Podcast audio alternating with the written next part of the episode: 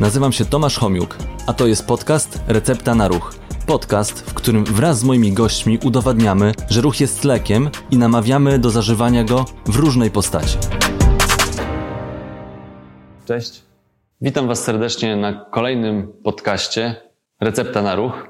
Dzisiaj moim gościem jest Paweł Walasek, ortopeda, traumatolog i bloger, biegający ortopeda.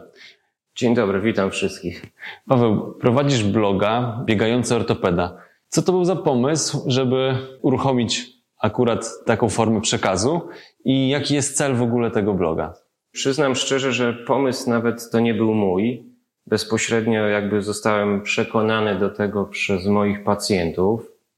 Powiem, że podszedłem do tego z dużą nieśmiałością, bo jakoś nie miałem takiego przekonania do brylowania w mediach ale dałem się przekonać. Zresztą to pacjent mnie przekonał i też w jakiś sposób mi pomógł na początku założyć stronę internetową. A po pewnym czasie polubiłem to, co robię. Celem tej strony było e, dotarcie do pacjentów czy biegaczy, którzy doświadczają problemów e, z narządem ruchu szeroko pojętym a ich doświadczenia z ortopedią czy z wizytą ortopedy nie były zawsze najlepsze. No na pewno już samo przejście, że biegający ortopeda, osoba, która mm, zajmuje się tematyką układu ruchu i biega, no to już jest dobra do rekomendacja, że to bieganie chyba jest dobre dla nas. E, tak, tak, to nie podlega żadnej wątpliwości, że forma aktywności, jaką jest bieganie i ruch, to jest y, no, postępowanie szeroko pojęte medycyny stylu życia. Ja, ja też lubię to określenie z tego powodu, że ruch i aktywność fizyczna jest e, sposobem na rozwiązywanie bardzo wielu problemów medycznych. Też bardzo lubię takie określenie, w którym to też e, często ono jest powtarzane, że ruch jest w stanie zastąpić e, każdy lek, a żaden lek nie zastąpi ruchu. Myślę, że, że, że to jest to, co mi najbardziej najbardziej oddaje sens y, tego, co robię. Jasne, tutaj całkowicie się zgadzam, dlatego mamy tą receptę na ruch. No, e, myślę, że, że, że po części jest to też y, konsekwencja tego zdania, twoja aktywność. No.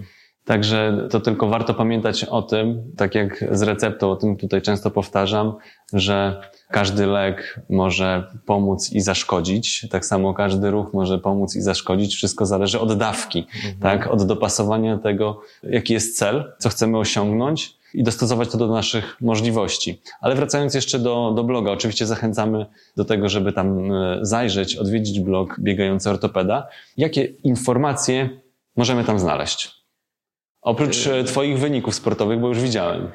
E, to chciałem uwiarygodnić swoją osobę tymi wynikami, ale też e, wiem, że wiele osób mnie obserwuje i w jakiś sposób porównuje swoje wyniki z moimi. Mam nadzieję, że, że wszyscy mają szansę mnie w tym pokonać, ale wracając do Twojego pytania, przede wszystkim omawiam na swojej stronie najczęstsze kontuzje osób biegających też sposoby ich rozwiązywania, ale też poruszam takie tematy związane ze zdrowym odżywianiem, dietą, wszystkimi sytuacjami związanymi z treningiem, na które mogę i mam wiedzę i mogę się nią podzielić. Mhm. Jasne, tutaj na pewno jest tak, że to, to bieganie, to trenowanie, w ogóle sprawność naszego układu ruchu, też elementy profilaktyki muszą zawierać te elementy, o których wspomniałeś, tak? Czyli odpowiednie nawodnienie, odżywienie, poza treningiem. Tak, tak, masz w pełni rację. Ja do wielu rzeczy doszedłem sam.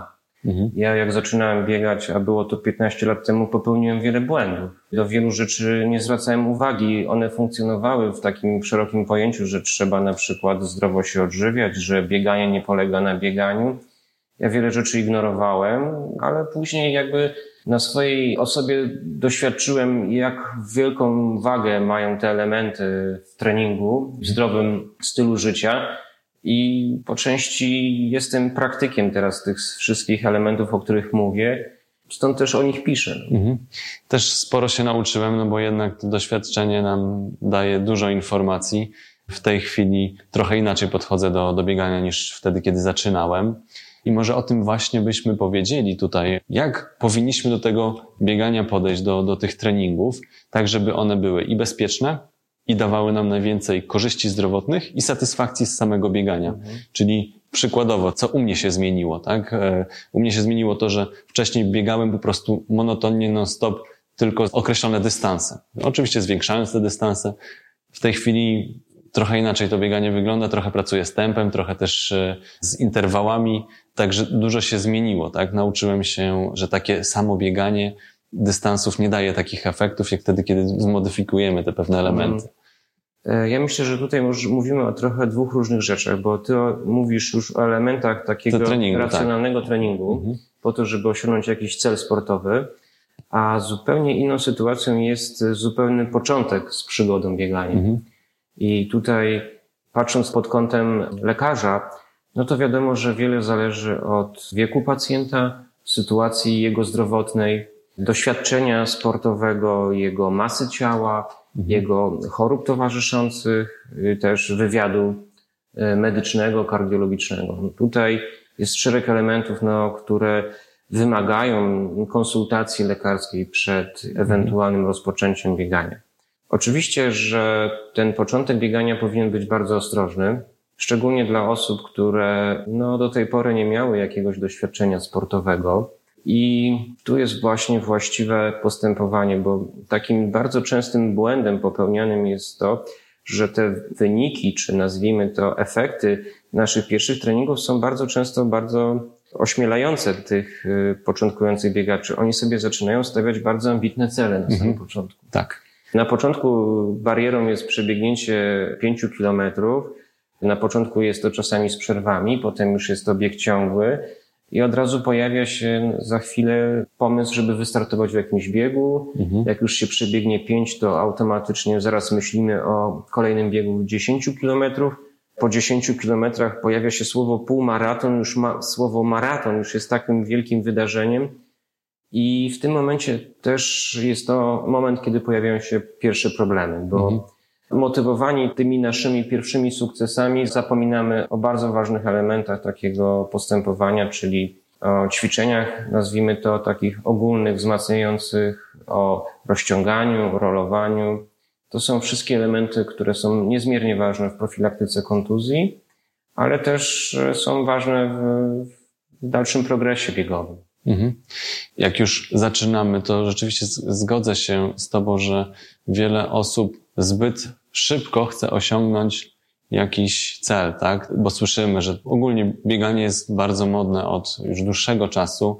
Pewnie każdy z nas zna jakiegoś tam maratończyka, czyli osobę, która przebiegła maraton. Dużo jest osób i osoba myśli sobie, że to nie jest nic takiego trudnego, skoro tyle osób przebiegnie maraton, no to może i ja spróbuję.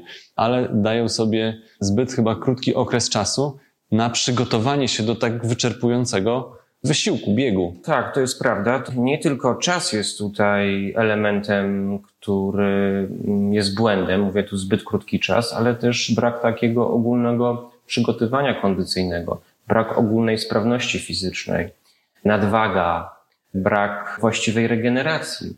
Znam takie osoby, które no wręcz uzależniają się od treningu biegowego bardzo szybko i, i chcą te wyniki osiągać bardzo szybko, biegają coraz dłuższe dystanse, coraz częściej i zapominają o właściwej regeneracji, odpoczynku.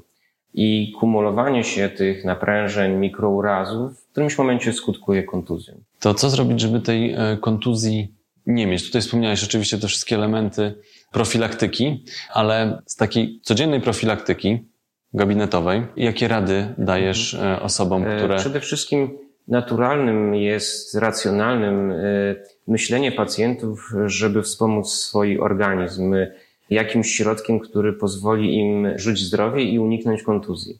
Jest to całkowicie racjonalne, ja to rozumiem, jednak muszę ich bardzo często rozczarować, że nie ma takiego złotego grala, czy ja go też nie znam, myślę, że nikt na świecie, który byłby w stanie zaoferować pacjentom, żeby uniknąć kontuzji. Ja bardzo lubię takie określenie, że kontuzje nie biorą się z kosmosu.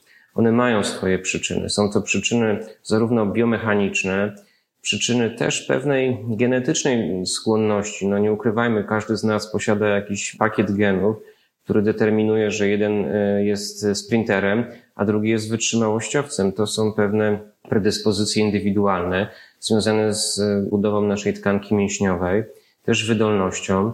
I tutaj też musimy mieć to pod uwagę, ale są rzeczy, na które mamy wpływ. I są to przede wszystkim taka ogólna sprawność e, fizyczna. To jest określenie, które z angielskiego mianownictwa funkcjonuje jako core stability. To jest te wszystkie mięśnie posturalne, które budują naszą postawę ciała, które odgrywają kluczową rolę w czasie biegu. Są to mięśnie, które stabilizują miednicę, stabilizują kręgosłup. E, to wszystko, kiedy my biegniemy ponad godzinę, ma wpływ na to, jakie naprężenia w aparacie ruchu powstają. Niestety pewne ułomności czy słabości tych mięśni powodują, że jesteśmy podatni na, na kontuzję. Dlatego tak e, często powtarzam, że bieganie nie polega tylko i wyłącznie na bieganiu. Mhm. Że w elemencie treningu jest również budowanie ogólnej sprawności fizycznej, a w szczególności praca nad mięśniami core, czyli mhm. tych mięśni posturalnych. Czyli myślę o tak zwanym treningu uzupełniającym. Dokładnie. A druga rzecz to jest właściwa regeneracja. Oczywiście każdy mięsień po wysiłku potrzebuje odpoczynku. Przy czym czasami ciężki trening wymaga 3-4 dni odpoczynku, żeby ten mięsień odpoczął. My w naszym planie treningowym nie mamy miejsca na to, żeby mieć 4-5 dni odpoczynku. Mhm. Dlatego my musimy pamiętać, jak właściwie regenerować ten mięsień. Czyli trzeba po prostu też pamiętać o rozciąganiu i rolowaniu. Technika rolowania jest to pewien automasaż dla naszych mięśni. Oczywiście idealnie byłoby wtedy, kiedy po każdym treningu mógłby nas jakiś fizjoterapeuta odpowiednio wymasować, ale wiadomo, że jest to sytuacja niemożliwa dla każdego do zrealizowania, więc mhm. dlatego są te techniki rolowania, czyli użycia wałków do relaksacji, rozluźnienia naszych mięśni. Okej, okay, tutaj już weszliśmy troszeczkę w pewne struktury, bo i mięśnie, tak samo więzadła, przyczepy mięśniowe, to wszystko musi się odpowiednio zregenerować po przyjęciu odpowiednich bodźców, obciążeń. Teraz, jak to jest w ogóle z tymi stawami? Czy bieganie jest dobre dla naszych stawów?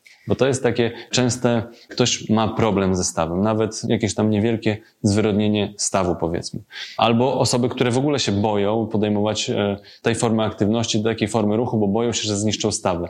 I tutaj chciałbym usłyszeć odpowiedź na to pytanie, czy bieganie jest dobre dla naszych stawów? No, cieszę się, że zadałeś mi to pytanie, bo wrócę też do pytania, po części odpowiem, dlaczego założyłem tego bloga.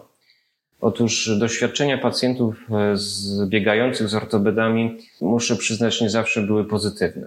Mhm. Ja postawiłem sobie za cel, żeby pacjentom doradzać, a nie odradzać. Mhm. Jakby to jest moje takie credo, motto, jakkolwiek bym to nie nazwał, ale w ten sposób staram się rozwiązywać. Oczywiście ja w żaden sposób nie kwestionuję, że bieganie dla stawów obciążanych jak biodra czy kolana to są z angielska określone high impact activity, czyli jest to mhm. bezpośrednio związane z obciążeniem naszych stawów. I to nie podlega wątpliwości. Nasz narząd ruchu, tak jak wszystko, podlega procesowi zużywania. Im mhm. jesteśmy starsi, ten proces będzie coraz bardziej zaawansowany.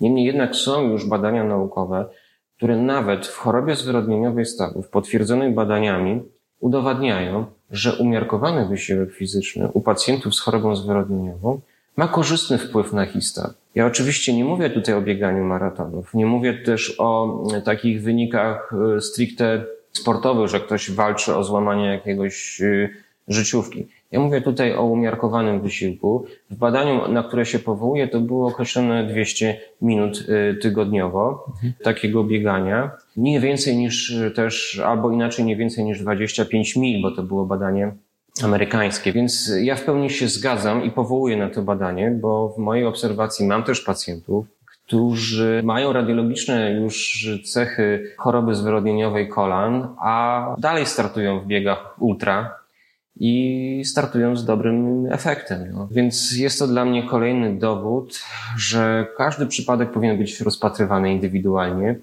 I nie zgodzę się z takim określeniem, jak tu powiedziałeś, że że bieganie może być y, bardzo złe dla naszych stawów. Mhm.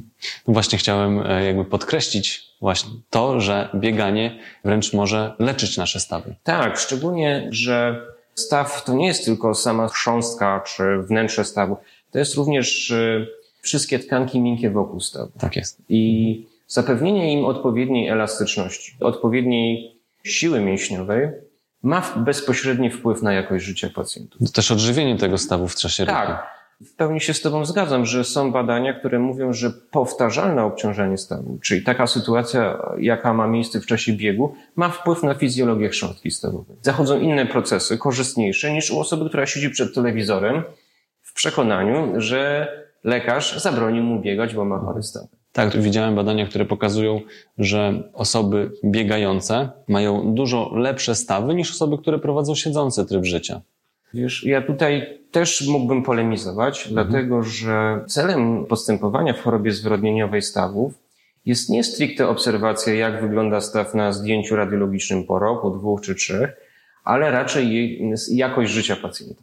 Tak. I tym się powinniśmy kierować. Mhm. Ja bardzo często spotykam się z takim, że no mam taki staw, a nie inny na zdjęciu i czy, czy mogę biegać. Oczywiście ja w żaden sposób nie kwestionuję wyników radiologicznych, ale mnie interesuje jakość życia pacjenta. Czy on jest w stanie przebiec pół godziny bez bólu. Więc to jest mój cel, żeby ta mhm. jakość życia była lepsza tego chorego, a nie bezpośrednio obserwacja zmian na zdjęciu radiologicznym. W pełni się z Tobą zgadzam. To zależy od tego, jaki jest cel tej osoby i czy ten wynik badania, to co wiemy, to z wywiadu, z, z badania, czy ten cel, który on sobie określił, jest dla niego właściwy, czy ten stan jego organizmu daje mu możliwość, żeby osiągać takie, a nie inne wyniki. Jakby to też jest naszym zadaniem, żeby dawać informacje, co dla tej osoby jest bezpieczne, a co nie do końca. Tak, w tej kwestii to jest bardzo dużo opinii specjalistów kardiologów, którzy nie kwestionują potrzeby ruchu. Wręcz e, funkcjonuje takie stwierdzenie, że nie ma przeciwwskazań do ruchu,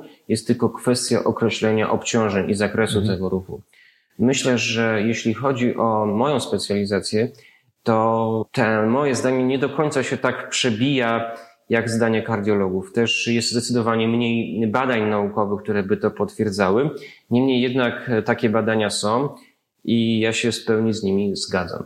Mówiliśmy o stawach, oczywiście kręgosłup to też e, zbiór stawów. Jak bieganie ma się do kręgosłupa? Bo tutaj często jest, też słyszymy takie głosy, że boli cię kręgosłup, to nie biegaj. Albo, że nie biegaj, bo właśnie zniszczysz sobie te krążki międzykręgowe. Mhm. A badania pokazują, że jest znowu wręcz odwrotnie. Ja tutaj mówiąc o stawach myślałem bardziej o biodrze i kolanie. Mhm. Akurat jeśli chodzi o kręgosłup, no tutaj też jest wpływ e, całych gorsetu mięśniowego i mięśni posturalnych związanych e, z prawidłową postawą ciała. I bardzo często ten problem z kręgosłupem występuje u osób, które mają właśnie problem z tymi mięśniami, więc to są jakby dwa niezależne sytuacje. Nie do końca bym winił bezpośrednio bieganie za ten problem, tak. ale słabość mięśni posturalnych. Mhm. Znalazłem też badania, które potwierdzają, że w trakcie biegania dochodzi do lepszego odżywienia, uwodnienia krążka międzykręgowego i osoby, które biegają, mają lepszą strukturę tych krążków międzykręgowych. No, jest to dowód kolejny na to, co ja staram się opowiedzieć wszystkim pacjentom też. To, co jeszcze by nas, e, myślę, że też osoby, które nas słuchają czy oglądają, bardzo interesowało, to to, że ktoś miał operację stawu. Oczywiście tych operacji jest bardzo dużo, dotyczą różnych stawów, różne są sposoby tych operacji. Niektóre polegają na tym, że oczyszcza się tylko staw, a niektóre polegają już w takiej większej ingerencji, gdzie wymienia się dany staw. Jak to wygląda E, jeśli już mieliśmy operację, to ten powrót do, do takiej formy aktywności. Nie chciałbym generalizować e, swojego zdania i opinii. To jest bardzo indywidualna sprawa. To też przede wszystkim zależy od rozległości operacji, od samego stawu, jaki był operowany. Oczywiście pojawiają się również doniesienia, w szczególności jeśli chodzi o staw biodrowy, że nawet po operacji wymiany stawu, że taka aktywność może być kontynuowana w jakimś tam mhm. wymiarze. Co się tyczy stawu kolanowego, to jest troszeczkę inaczej, aczkolwiek rozwój medycyny powoduje, że zakres oferowanych zabiegów też się zmienia. Ten zakres jest minimalizowany, jeśli chodzi o wymianę stawów, więc y, są stosowane protezy niecałkowicie wymieniające staw, częściowo, więc te możliwości w tego typu przypadkach y, jakiejś aktywności są. Niemniej jednak nie chciałbym tutaj obiecywać pacjentom po takich operacjach co czegokolwiek, gdyż raczej sugerowałbym, żeby jednak pozostawali w kontakcie z lekarzem, który wykonywał tę operację mhm. i bezpośrednio pytali się o wytyczne i zalecenia lekarzy, operatorów. Tak, to na pewno kwestia bardzo indywidualna. No, chciałem tylko, żeby też e, uświadomić, e, że niekoniecznie operacja nas dyskwalifikuje z tak, takich tak, form tak. aktywności. Ja chciałbym też powiedzieć, że w ostatnim maratonie warszawskim, który odbył się pomimo epidemii, startował znany zawodnik. Nie chciałbym tutaj ujawniać jego nazwiska, ale no, biegł z protezą stawu biodrowego, mhm. więc no, dla mnie to był najlepszy dowód, że można. I było to bardzo dla mnie poruszające, że po wymianie stawów również można przebiec maraton. Odnośnie jeszcze takich praktycznych rad, jakie moglibyśmy przekazać, to jak to jest z strojem? Czy buty mają znaczenie? Czy odzież ma znaczenie? Z tych e, rzeczy to tutaj buty są kluczowe dla naszych stawów. Mówię tutaj o sytuacji, że jest moment fazy biegu, kiedy my jesteśmy obciążeni na jednej kończynie i druga kończyna jakby wykonuje ten ruch przenoszenia stopy. I tutaj jak ta stopa jest ustawiona, determinuje również obciążenia dla naszego, po pierwsze dla naszej stopy, dla naszego kolana, dla naszego biodra, e, miednicy i kręgosłupa. Więc właściwie dobrane buty, które mogą minimalizować niewłaściwą biomechanikę, w sposób oczywisty minimalizują ryzyko kontuzji. Mhm. Mówię tutaj o takim określeniu jak e, pronacja, hiperpronatorzy, nadpronatorzy, jakkolwiek to jest nazwane.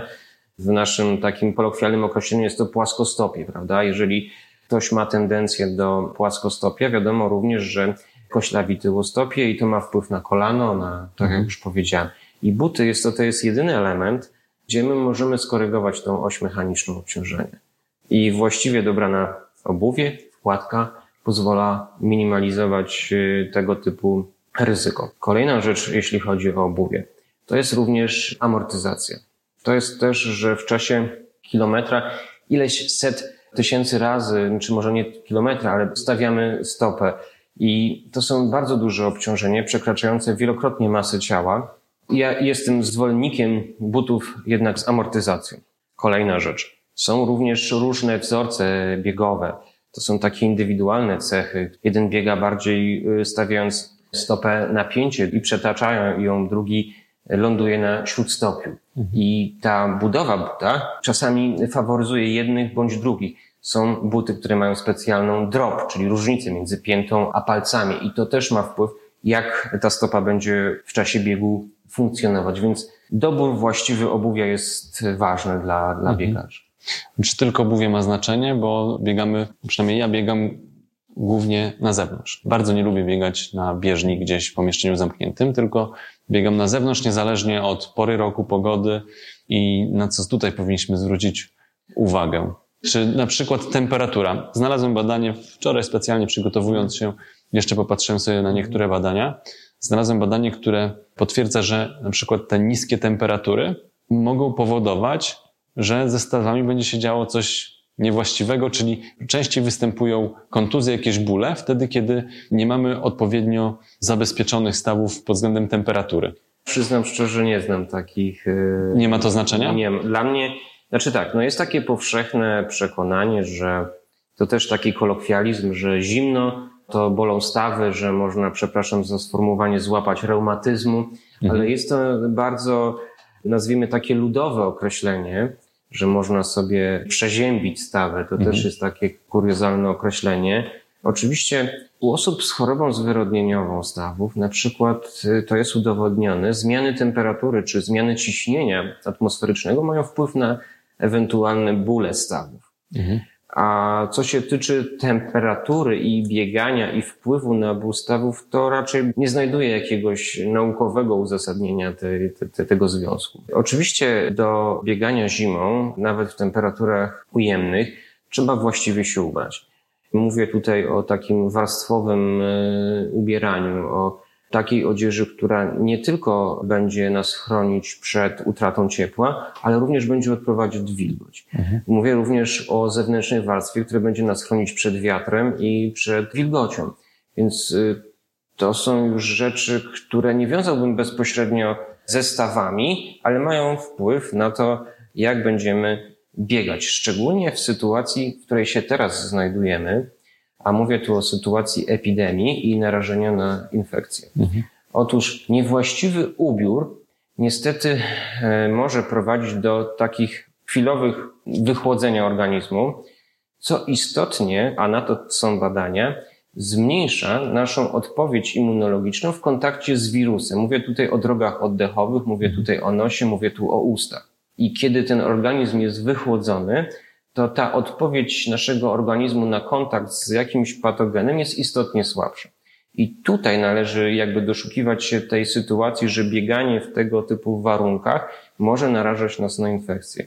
Ale tutaj właśnie kluczem jest właściwy ubiór i przed tym wychłodzeniem najbardziej kluczowym są właśnie e, te miejsca, które e, najbardziej tracą ciepło u biegaczy. Jest to głowa, czyli zawsze czapka i są to rękawiczki. Ja teraz, w tym momencie, kiedy mamy epidemię, i też ze swojej praktyki wcześniejszych lat wiedziałem, że ten okres jesienno-zimowy to był okres, gdzie ja bardzo łatwo łapałem jakąś infekcję, ale to też wynikało z tego, że nie do końca się właściwie też ubierałem. Mhm. Takim niebezpiecznym momentem jest, kiedy biegniemy, biegniemy, jesteśmy bardzo rozgrzani i w którymś momencie się zatrzymujemy na dłuższą chwilę. Albo mamy taki odcinek, że my musimy go przejść i nie biegniemy. Tak. I wtedy bardzo szybko dochodzi do wychłodzenia i do narażenia na jakąś infekcję, więc taka moja rada, żeby nie robić takich przerw, a kończyć bieg od razu tam w pomieszczeniu, gdzie, czy w kontakcie, w bliskości pomieszczenia, gdzie możemy się ogrzać od razu. Tak. tak. Odnośnie ubrania to sobie wyjaśniliśmy, ale są też stosowane przez biegaczy różnego rodzaju jakieś takie zaopatrzenia, może nie e, stricte mhm. ortopedyczne, ale takie, które w jakimś tam stopniu stabilizują, czy właśnie ten staw w czasie biegu. Czy to jest dobry pomysł, żeby mhm. używać takich pomocy jakichś dodatkowych? Ja osobiście nie polecam, aczkolwiek e, są ku temu badania, które tłumaczą jakby chęć używania przez pacjentów tego typu zaopatrzenia sytuacją, że taka opaska założona na kolano poprawia właściwości preperycepcji stawu, czyli takiego czucia mhm. głębokiego. Pacjent czuje, że kolano jest pewniejsze, stabilniejsze, jest chronione. Tutaj nie chciałbym już wchodzić w szczegóły, czy jest to efekt bardziej psychologiczny, czy faktyczny, bo z punktu widzenia biomechaniki stawu to nie ma istotnego znaczenia. Czyli tutaj raczej powinniśmy zadbać o tą propriocepcję jakimś treningiem, ćwiczeniami tak, takim tak. poza bieganiem, Ale żeby ten staw... też taki wpływ, nie ukrywajmy, psychologiczny. Psychologiczny, tak, tak. No jest dużo takich elementów często związanych z psychiką, które stosują sportowcy po to, żeby, nie wiem, przyspieszyć regenerację, co niekoniecznie okazuje się, że taka metoda czy inna daje efekt. Bardziej daje efekt dla głowy niż e, na rzeczywistych efektów gdzieś tam, które możemy zbadać, związanych z biomechaniką, z biochemią czy z funkcją danego stawu.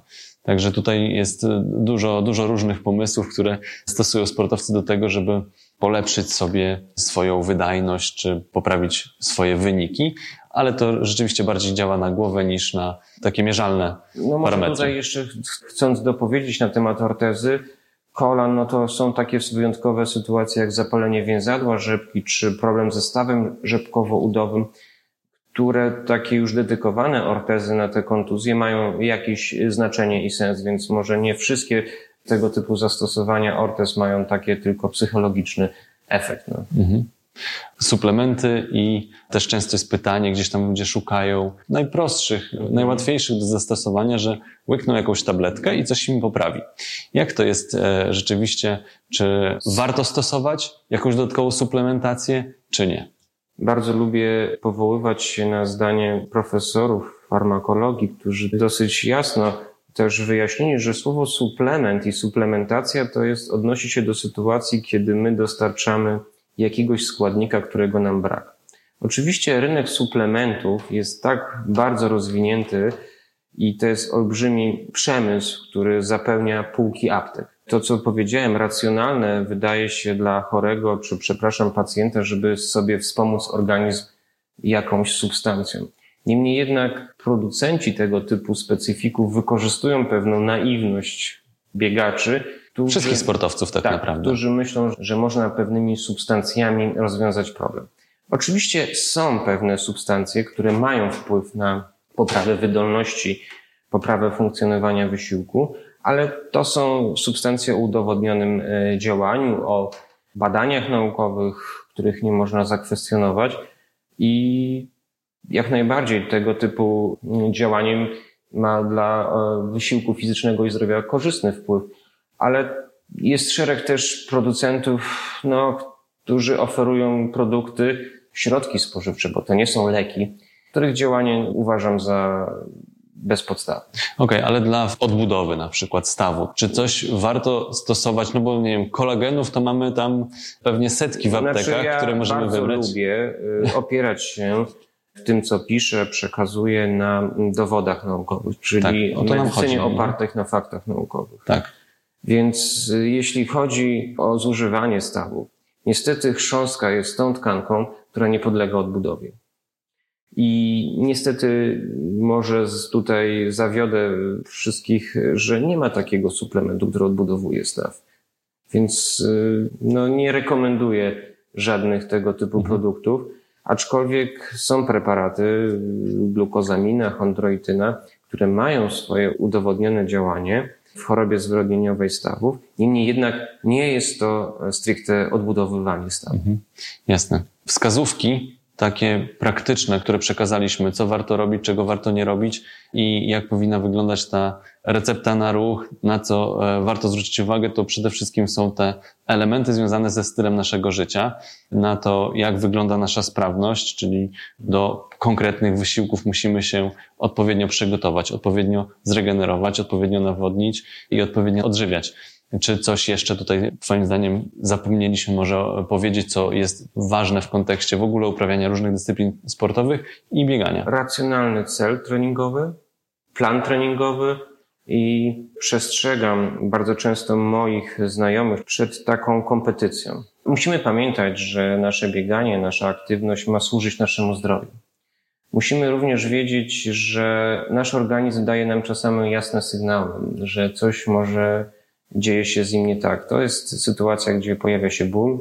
To jest sytuacja, że czujemy się trochę gorzej w czasie biegu, mamy uczucie kołatania serca, słabości, brak oddechu, czy nawet jakieś zawroty głowy.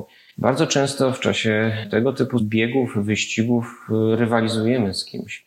Ta ambicja, ta chęć y, pokonania tej słabości powoduje, że bagatelizujemy te sygnały, co jest powodem bardzo czasami tragicznych zdarzeń na biegach masowych, gdzie słyszymy, że ktoś zasłabł, ktoś został odwieziony do szpitala. Są też e, tragiczne sytuacje. Nie zapominajmy o tym, że to ma służyć naszemu zdrowiu. My musimy w tym kontekście myśleć o naszym bieganiu, a nie możemy nigdy bagatelizować e, takich sygnałów, które dostajemy od naszego organizmu. I, ja też jestem bardzo czasami krytyczny wobec takich opinii trenerów, że ból przemija, ty mhm. musisz pokonać słabość, słabość tkwi w głowie. Dla sportowca amatora po 35 roku życia ten sposób motywacji może się skończyć bardzo tragicznie. I przed tym bym wszystkich chciał przestrzec, że to ma służyć naszemu zdrowiu, a nie być ryzykiem i zagrożeniem dla naszego zdrowia. Tak, to bardzo ważne, tak? Przede wszystkim nie szkodzić sobie, komuś. Dokładnie. Chcemy jak najwięcej korzyści zdrowotnych wyciągnąć z uprawiania takiej czy innej dyscypliny sportowej. Okazuje się, że, że bieganie jest tą dobrą formą. E, już nie mówię o takich dużych badaniach, które pokazują, że, że żyjemy dłużej przez to, że uprawiamy tą formę ruchu, czy minimalizujemy ryzyko wystąpienia jakichś przewlekłych chorób. Ale nie tylko. Tutaj opowiedzieliśmy o tym, przy nawet jakich dolegliwościach można sobie pozwolić na, na bieganie. Najlepiej oczywiście umiarkowany sposób, dopasowany do siebie, do swoich możliwości, żeby obserwować siebie. Paweł, dziękuję Ci bardzo ja za, za to, że przyszedłeś i opowiedziałeś z punktu widzenia ortopedy, jak to wygląda, jak podejść do tego ruchu, bo tworzymy receptę na ruch. Także dziękuję Ci bardzo. Ja również dziękuję za zaproszenie i dziękuję za uwagę. Dziękuję i zapraszam oczywiście na kolejne odcinki Recepty na Ruch. Przypominam, w każdą środę o 12 jest następny odcinek. Zapraszam i do zobaczenia.